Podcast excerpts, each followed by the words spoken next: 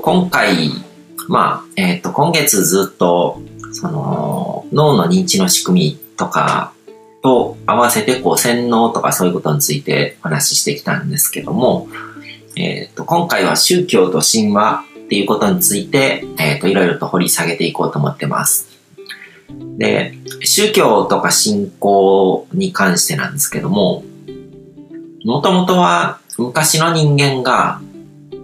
まあこう、この世界はなんで、なぜ存在してるんだろうとか、その、世界が誰が作ったんだろうかみたいな、こう自然の風景を見たりとかして、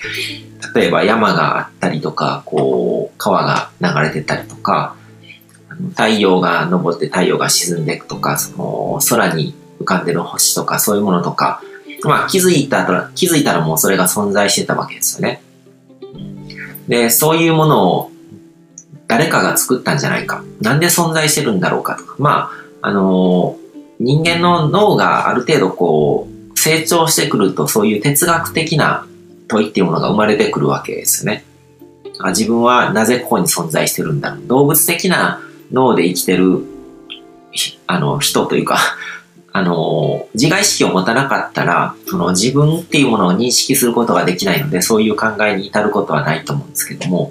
なんで、そもそもなんで自分っていうこの考えてる意識があるんだろうとかっていうことを考えるのは脳がすごく進化してるからですよね。自分を、自分の思考を自分で見つめることができると。そういう高度な脳を持ってるから、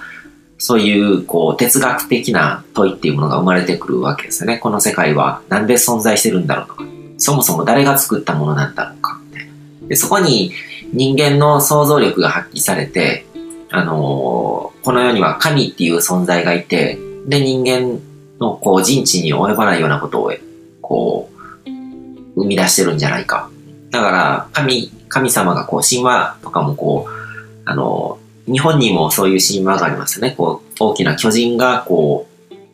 山を作ったりとか、川を作ったりとかしたっていうのと同じような感じで、まあ世界中のいろんなところで同じようなこう、あの、ちょっと似たところのあるような神話とかが生まれてるっていうのは、そういう人間の想像力が、まあ、そうやって作られたんじゃないかみたいな、こう、自然なところに落ち着いてるからだとも言えると思うんですけども、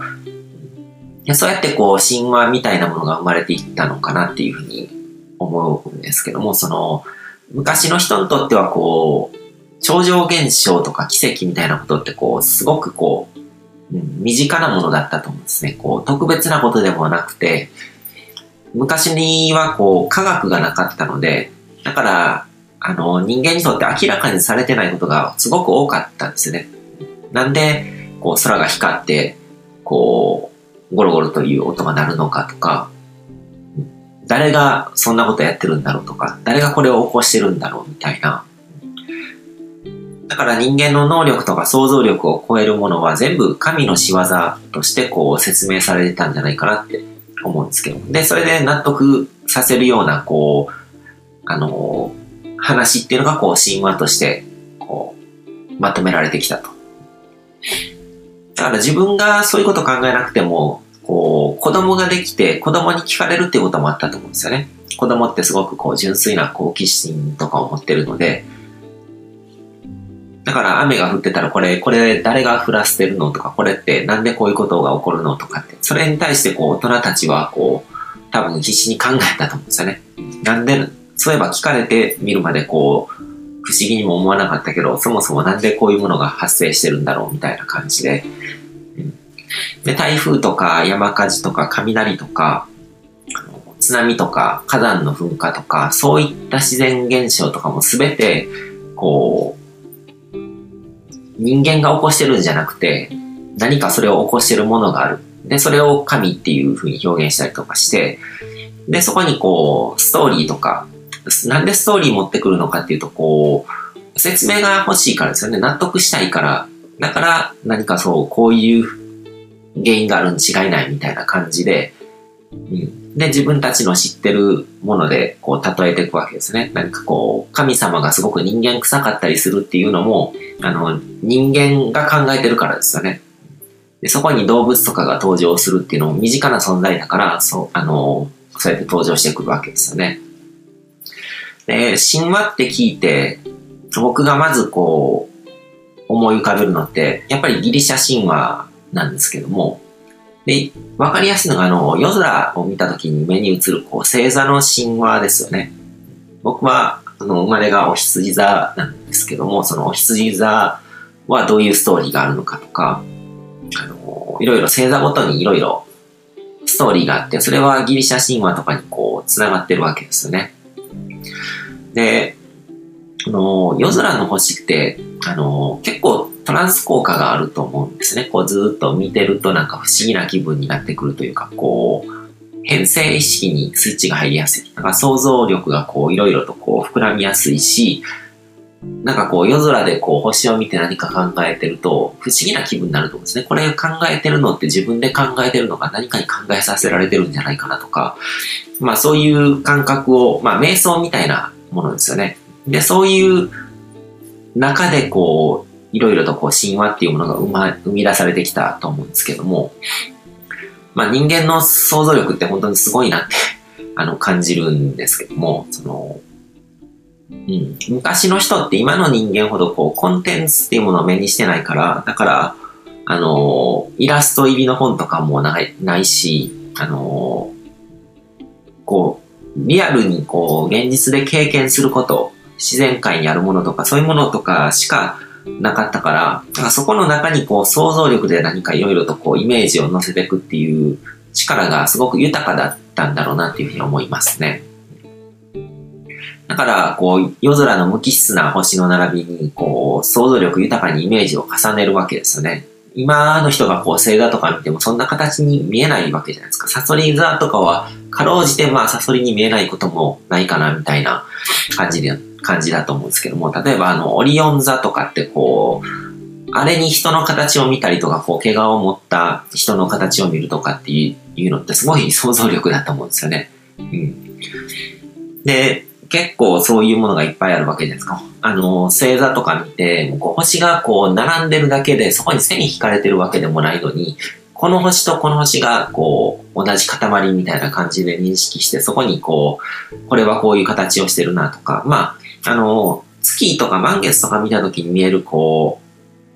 う、中のこう、あの、模様とかがこう、あの、うさぎが餅つきをしてるとかって見たっていうのもすごい想像力だと思うんですけども、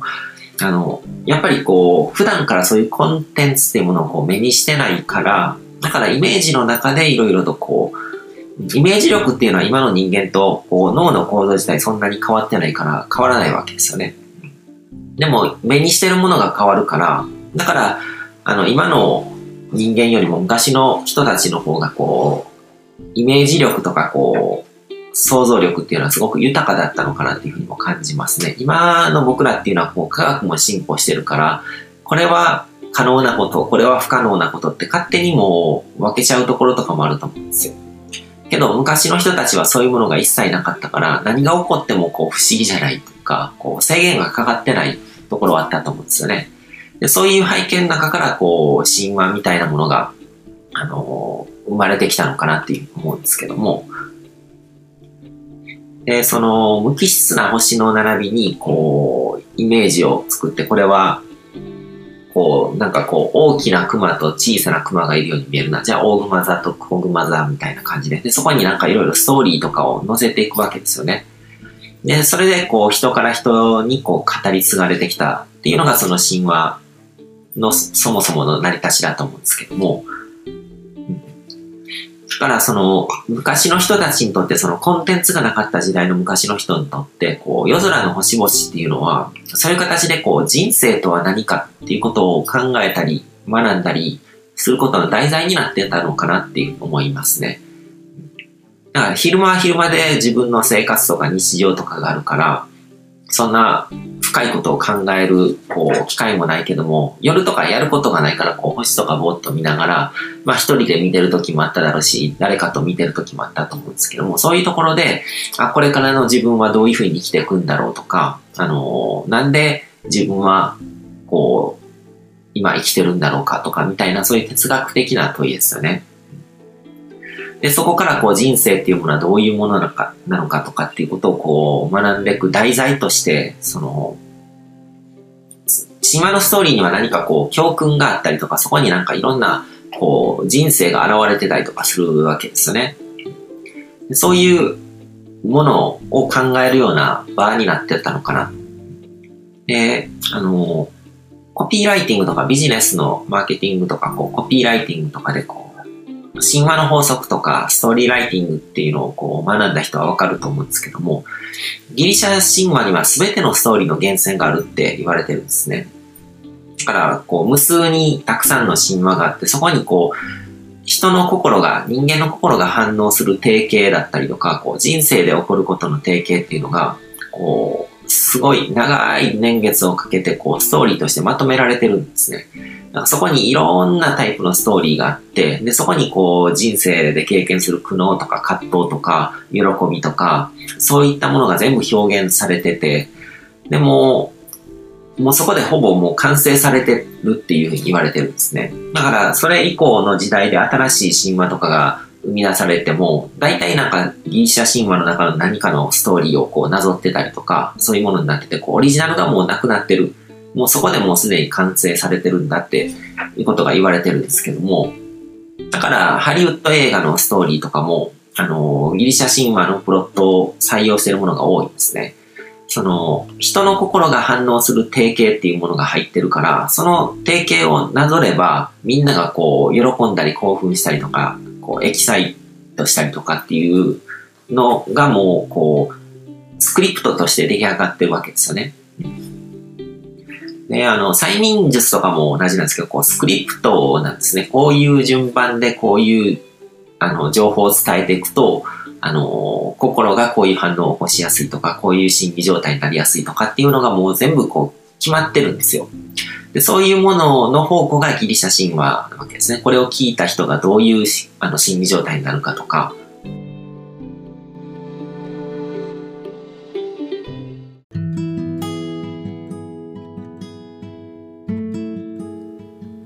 今回も最後まで聞いていただいてどうもありがとうございます。チャンネルの説明ページの方に僕が提供している悟り式コーチングの最初の2ヶ月分を無料で受講できる案内があります。ゴール設定とアファメーションについて詳しく解説してるんですけども、僕自身もこれらのことを本格的に取り組み始めて、で、それで大きく人生を変えたという経験があるので、あの、まだ受講したことがない方であったりとか、このタイミングでピンとくる方はぜひ登録して体験してみてください。また、僕がどんな人間なのかを簡単に知ってもらえる2分ほどで読める会員プロフィールのリンクも貼ってます。僕自身がインターネットを通じた出会いによって自分の人生を大きく変えたので、この出会いがあなたの人生を変える良いものになることを願ってます。では、また次の放送でお会いしましょう。